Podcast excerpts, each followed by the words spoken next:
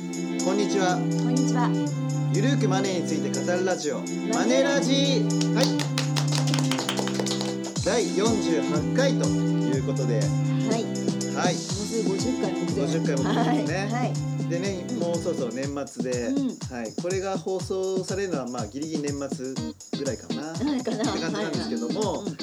まあ、というわけでですね、うんまあ、旬なネタとしまして、はい今日は宝くじ、はいまあ、宝くじというか、ねはい。まあ、ちょっとギャンブルうんうん。いろいろありますよね、はいはい宝くじ競馬とか、うんうんまあ、カジノとか、はいパチンコとか、うんうんはいまあ、そういったことについて、はい。ちょっと言及していこうかなと思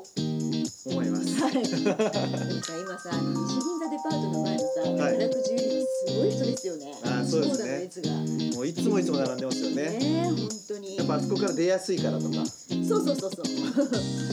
あ、そういうことですよね。はいはで今ちょうど年末ジャンボ宝くじというのが、はい、やっていて、い。はい。でこれが、えんー、と抽選日が大晦日そうですね。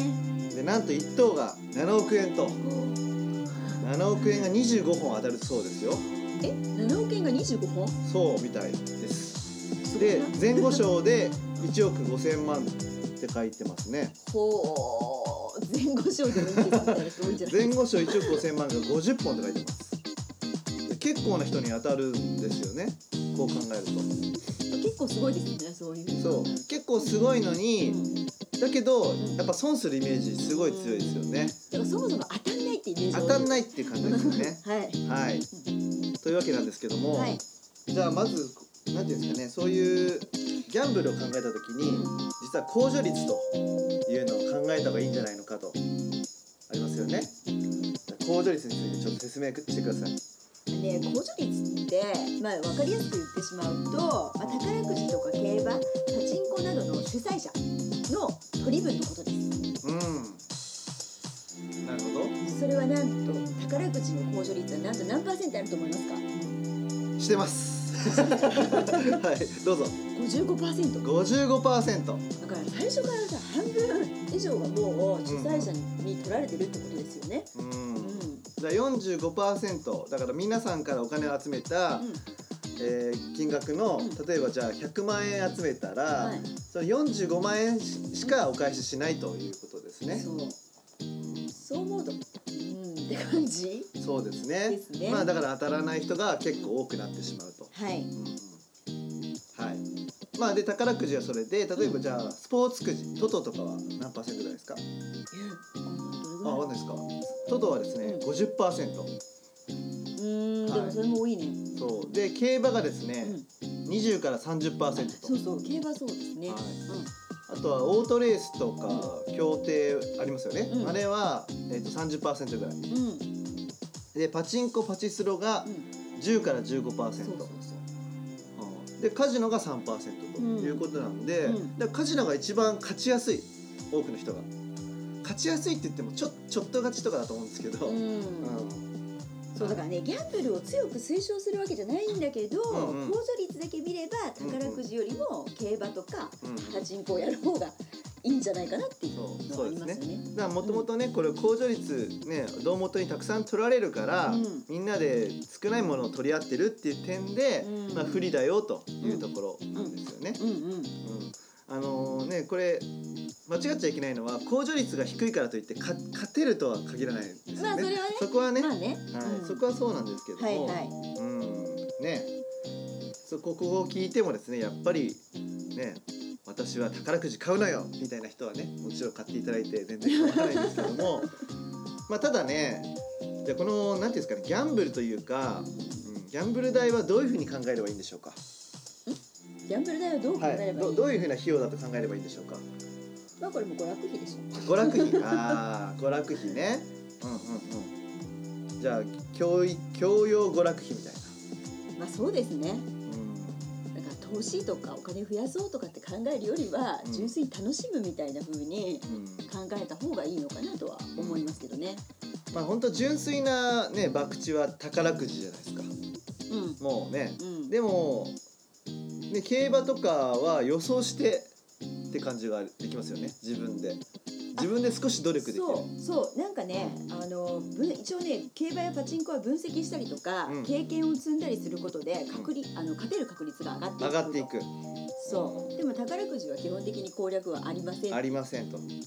だから、まあ、西銀座デパートの前で並んでも勝てないかもしれまなあい気休め気休めですねになっちゃうかなっていうことですよねうん、なるほどねでカジノもね考えますもんねそうそううそう、んそうそうそうでここで2倍にしするのかとか、うんそういう駆け引きもあるし、うんそうカジノはいろんな種類のゲームがあるので、うんあのディーラーがいるやつがね一番稼ぎやすいそうですよあのし素人はかけ稼げないんですけどねあーかもられちゃうんですけど、なるほどね、はい、ディーラーからいかにお金を取るかだから人間の心理なんで、なるほど、はい、まあ研究のしがいはありますねそうそうそうそうスですねスロットとかもねあのカジノであるんですけどあれもやっぱ確率論になっちゃうからうんねというわけですねまあだから娯楽費で、うんまああの別に投資や運用っていう風な考え方じゃなくて、うん娯楽費という考えでやれば、うんまあいいですねとそして予算もきちんと立ててとうんそれ以上は、まあ、生活に影響しない程度でやってくださいねとそうですね、まあ、実際さなんかその宝くじに当たった人ってどうなってるのっていうおのはは気になると思うんですね、いはいはいでまあさぞかしやっぱりさもし3億とか5億とか当たったら、うんやっぱり結構夢の生活を送ってるんじゃないかみたいなおー生活変わりそうですよね変わりそうですよねね高山さんなんかそんな記事を書いておりましたよ書ねいておりましたねやっぱ実際ね宝くじにあった女性の末路でしたっけ そうそうそうそう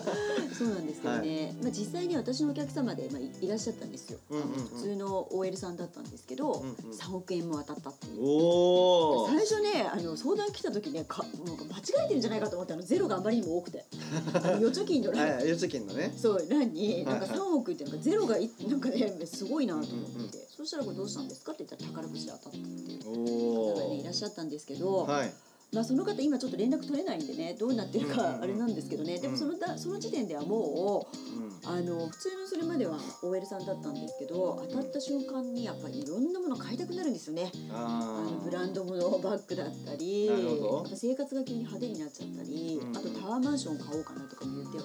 いらっしゃあのいたし、うんうんうんあとね仕事も辞めるって言ってましたねああやめちゃうんですね今までねあの嫌な上司のもとで働いてたけど うん3億も当たったから辞めるって、まあ、言ってたんですけどね、はいでそうやってまああのちょっとこう転落していく人っていうの人生がうんうんっていう人も結構多いと聞きますので。うん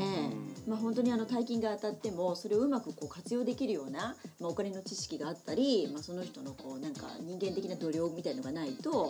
大変なことになるのかなとは思いますけどね、ん、なるほど、うんどうすればいいんですかね人間的な同僚ってまあ、でもさ日常生活の中からさ、うんやっぱりあの自分を高めていくことが大事なんじゃないのうん日常生活、うそう日常、まあ、生活の中で、んやっぱ自分を高めていく努力が必要なんですよやっぱり例えばどう高めていくんでしょ自己投資とうか自己投資そう自己投資は例えばどういうのがありますやっぱでも本を読んだりいろんな経験したりっていうことが大事なんじゃなあーいなるほど、うんそれで自分の器を大きくしていくそうそうそうそうそうあーなるほどそう。うね、ん、 3億円が手に入っても潰れないようなあそうそうそー人間性を作っておきましょうとう。そう、いうことですね、そうですね。うんじゃあ実際3億円入ったらどうするんですか投資とかすればいいんですかねまあ、どでもどんなアドバイスだったんですかでも三億円当たったら、まあでもその人はとりあえずね、あのーまあいろんなところから儲け話が来るわけですよ。うんでね、いろんなところが勧誘が来たって言っえてまー、した。例えばえだから例えばまあもちろん不まあ動産銀会社行は当たり前ですよ銀ね。行あえー投資信託買えませんか、えー、もちろんそうです仕よ組み債ね。買えませんか、えー、そうですそうですオねプ。ションがいっぱい組み込まれた投資信託買えませんかみたいな、でもさそういうのってリテラシーがないと分かんないんですよね。うんうんうんそれでやっぱりあの今まで銀行ってなんか自分が行くものだと思ってたんだけど担当者がどんどん来るんだって家に来たり、へーあとやっぱりあのピンポンみたいな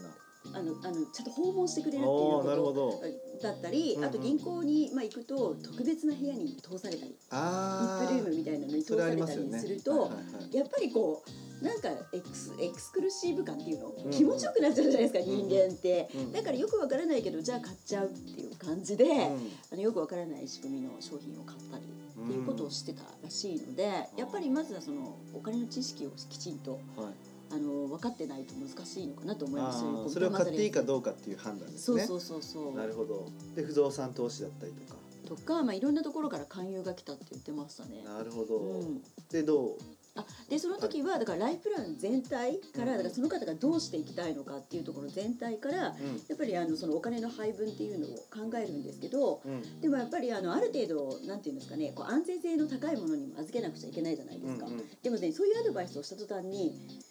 なんかテンション下がっちゃって おうもうなんかもうきあんまり聞かない感じでしたうんなんかねなんだろはいはういもっとこう3億をなんか増やしていきたいとかうんもっとこう儲ける方に行きたかったみたいなんですけど私たちファイナンシャルプランナーってライフプラン全体を考えてうんうんやっぱりどう資金配分するかっていううん堅実な提案とかをするじゃないですかうんうんそういうのがなんかあんま受け入れられない感じだったうんなるほど、うんじゃあ高山さん的に、うんじゃあ3億円入ったら、うんまあ、どういうふうに資産配分すればいいかとか、うんまあ、そういった話を、まあ、リスナーの皆さんに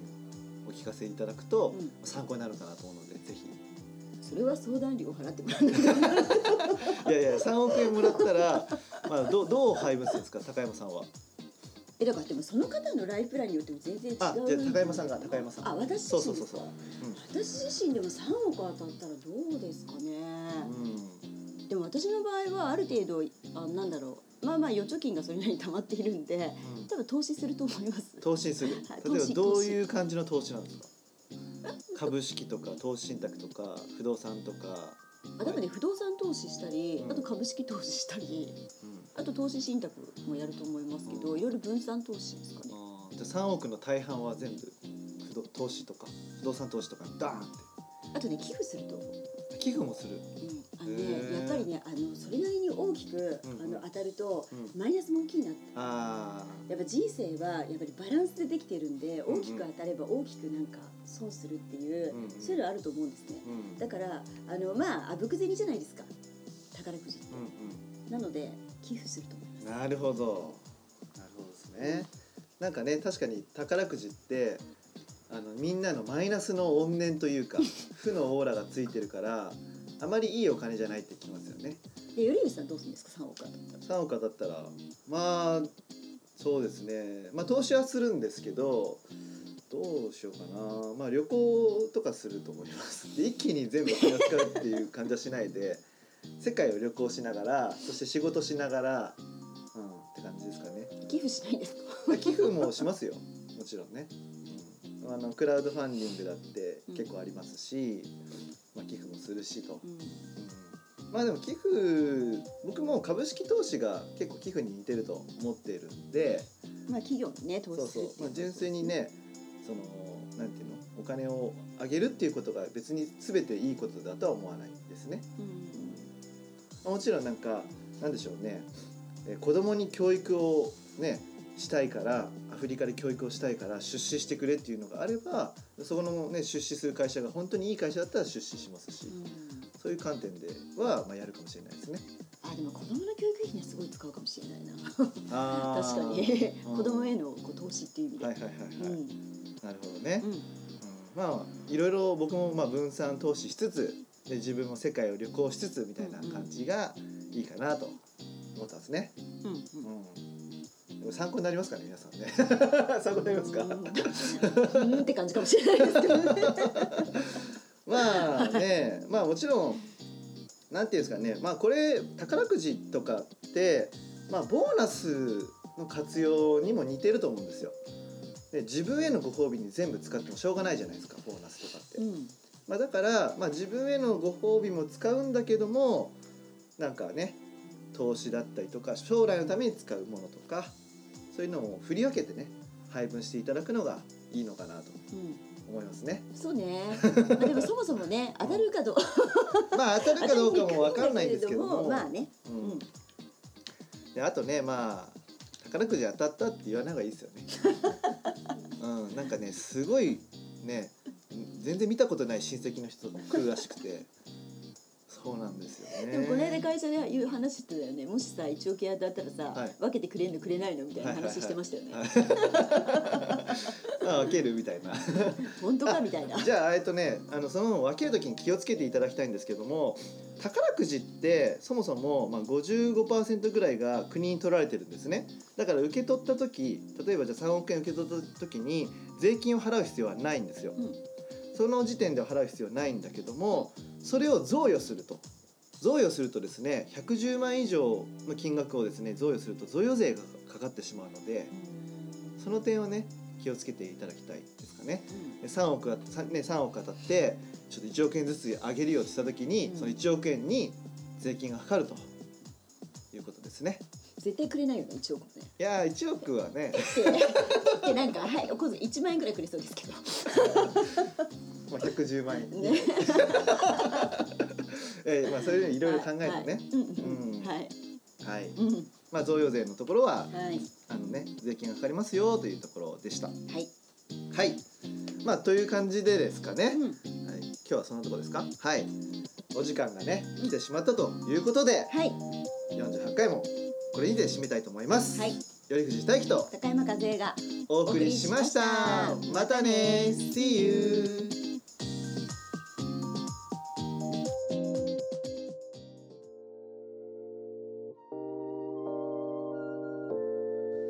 この番組では皆様からのご意見ご感想をお待ちしております。宛先は info at mark moneyandyou.jp info at mark moneyandyou.jp までお寄せくださいこの番組はマネーユー頼藤大輝高山和恵